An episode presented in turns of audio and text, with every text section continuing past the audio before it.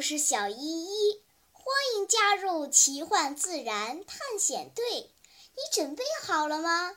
好，出发！今天的故事还是发生在那片发现沙壁海滩的小岛。小依依和晨晨两个书呆子刚刚研究完那些怪异的海胆，准备回去看书。忽然，大奇从潜水区钻了出来，头上戴着潜水镜，左右手各拿着一个玻璃瓶子，脚上套着脚蹼，像鸭子一样踩着水，吧唧吧唧地跑了过来。大奇天生一对通灵眼，总是能发现一些稀奇古怪的东西。所以，伙伴们都好奇地凑了过去。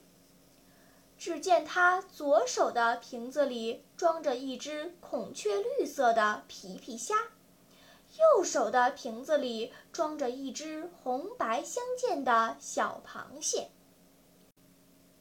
浩浩忍不住笑喷了：“我勒个去！你抓的这一虾一蟹，不仅颜色鲜艳。”而且花纹骚气，跟你穿的泳裤泳帽是同款哦，正是今年夏天流行的新款。听我的没错，买它，买它！小胖子捂住浩浩的贫嘴，凑过去看了两眼，叹息着说：“大奇呀，抓海鲜不能光看漂亮，得好吃。”你看看，这螃蟹小小的，这皮皮虾也瘦瘦的，还不够塞牙缝的呢。再说了，颜色这么鲜艳，搞不好有毒，还是扔了吧。大奇没有理会浩浩和小胖子，转过身子问小依依：“喂，你来看看这两个奇怪的家伙。”到底是什么鬼东东？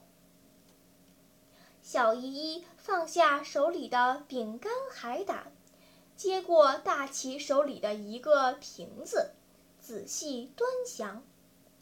瓶子并不大，瓶壁也不是很厚，里面的水很干净，瓶底有几毫米的细沙。沙子上趴着一只比硬币略大的螃蟹，它的头胸甲略呈扁扇形，橙色的身体上有不规则的黑褐色斑纹，步足细长，排列着环状条纹，乍一看像穿着紧身衣的马戏团小丑。尤为特别的是，这螃蟹没有其他种类螃蟹的强壮螯足，却长着一对小巧的蟹钳，而这对蟹钳上居然各自粘着一朵洁白的莲花。小螃蟹摆出一个非常搞笑的姿势，下面八足稳站。上面举起小巧的蟹钳，不停舞动那对白莲花，摆出一副凶巴巴的架势，动作姿态都十分到位，像是在跳啦啦舞，也像是在打拳击。哟呵！乐乐一把把瓶子抢了过去，把脸贴近瓶壁。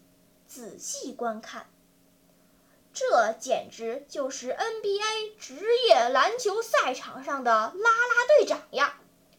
娇娇、妞妞、小依依，你们几个快过来看看，这真是人比人得死，货比货得扔啊！瞧瞧人家小螃蟹，这啦啦操跳的多有节奏感，再瞧瞧你们那帮女生跳的，简直就不是啦啦操。简直就是在跳大神儿！有你们这些家伙在赛场上捣乱，哼，能不输球吗？呸娇娇不乐意了：“你们自己没本事，还敢赖我们？下次篮球比赛，我们都不去诸位加油了，也不去跳啦啦舞了。你们呀，肯定还是赢不了。”呸！你这个乌鸦嘴！乐乐不高兴了，把瓶子丢还给小依依，扭头跑开了。小依依无奈地摇了摇头，对伙伴们说：“这个呀，叫拳击蟹，又叫啦啦队蟹，是一种生活在坚硬的珊瑚礁附近的小螃蟹。竟然是能跳啦啦操的啦啦队蟹！”浩浩兴奋地瞪起眼睛。难道说？海底也有篮球比赛。哈哼，小依依清了清嗓子，开始上课啦。一般来说，螃蟹都长着有力的螯足，在觅食的时候、打架的时候和对付天敌的时候，大家子就派上用场了。咔嚓咔嚓，谁惹我，我就夹谁。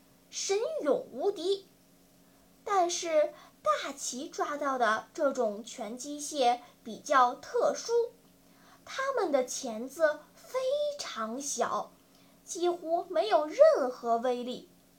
于是他们就想出一个办法，戴上拳击手套，成为一名拳击王者。啊，拳击王者！作为跆拳道高手，超超一脸的不服气。我看这就是他爪子上长出来的白毛毛，哪里像拳击手套啊？怎么打拳击呀？这可不是普通的白毛毛哟，也不是从拳击蟹爪子上长出来的。小依依笑着回答：“这是海葵。”是拳击蟹的秘密武器，它的螯足长节细瘦，两个细长的指节内侧有很多倒钩，被夹住的海葵就像上钩的鱼一样，再也跑不掉了。拳击蟹很小的时候就掌握了一种本领，它们会寻找大小合适的海葵。用小小的钳子抓挠海葵的根部，海葵就会缩成一团，根部也会慢慢脱离礁石。这时候，拳击蟹会抓住小海葵，用钳子上的倒刺死死勾住，将其绑架，然后就像啦啦队员一样，挥舞着手中的白莲花，快乐地爬走了。海葵应该是有颜色的呀。大奇疑惑不解。不信你们带上潜水镜下去看看，五颜六色，就像是礁石上绽放的鲜花。可这螃蟹手里的海葵怎么是苍白无色的呢？这个嘛，小依依思考了一下，对大奇说。拳击蟹一般白天躲在石缝里，夜晚才出来活动。被它绑架的海葵长期处于黑暗或者光线很弱的环境中，海葵体内共生的虫黄藻会慢慢跑掉，于是海葵就失去了原本光鲜亮丽的外表，变成了这种白化的状态。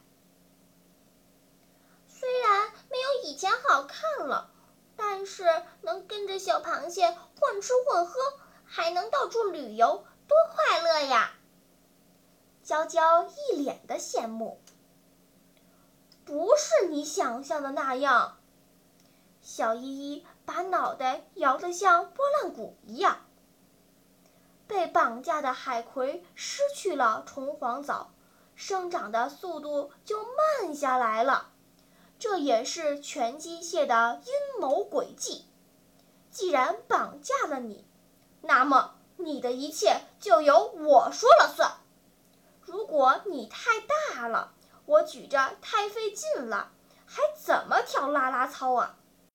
所以，他不仅不让海葵晒太阳，还经常夺走海葵触手上粘住的食物，不让海葵吃饱了，免得海葵长太快。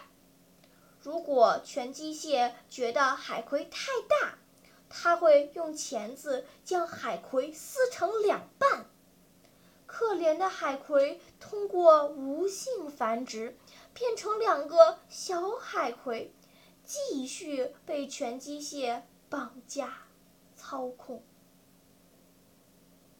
费那么半天劲绑架两只海葵，就为了跳啦啦操。小胖子疑惑不解：“这螃蟹脑子是不是有问题？它抓海葵可不是为了美哦。”小依依微微一皱眉。海底世界看似美丽，实际上杀机四伏。全机械绑架海葵，主要是为了进行有效的防御。当遇到掠食者时，全机械就像戴着拳击套的拳击运动员一样，用海葵有毒的触须在掠食者的面前挥动。那些小鱼最怕海葵，被全机械的海葵手套一顿胖揍之后，不是晕过去成为全机械的食物，就是夹着尾巴灰溜溜的逃走了。全机械本身并不怕海葵的毒素，如果碰上一些不好对付的大鱼。全机械就会直接躲进大片的海葵丛中，让大鱼根本无法下嘴，最终只好放弃了。哼，这傻海葵倒是挺像乐乐。妞妞撇着嘴嘟囔：“啥都有，就是没脑子。别人把它卖了，还帮人家数钱呢。”乐乐本来跑到沙滩上抽风去了，可是伙伴们都在这里观察螃蟹，他一个人转悠了一圈，觉得无聊，就偷偷溜了回来。刚走过来，就听见妞妞在背后说他坏话，一把抓住妞妞的小辫子，要给他点颜色看看。正在这时，耳边突然传来一声玻璃的碎裂声，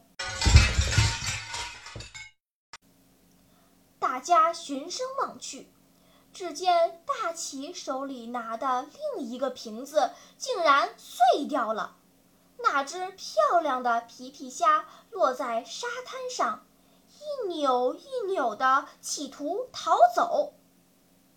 哪儿跑？一个饿虎扑食，用手指捏住了那只皮皮虾。浩浩哥哥，小心碎玻璃！娇娇尖叫起来，可是，一切都来不及了。就在娇娇的尖叫声刺破大家耳膜的一刹那，浩浩也发出了杀猪一般的吼叫声。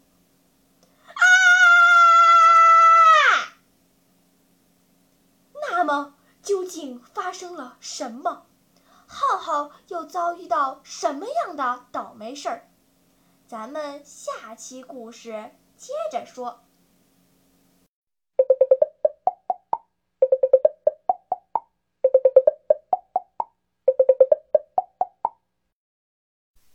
好了，今天的探险就到这里吧，我们该回去啦。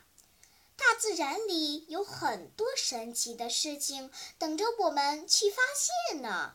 假如你也想加入我们的探险队伍那就赶快关注小依依讲故事吧。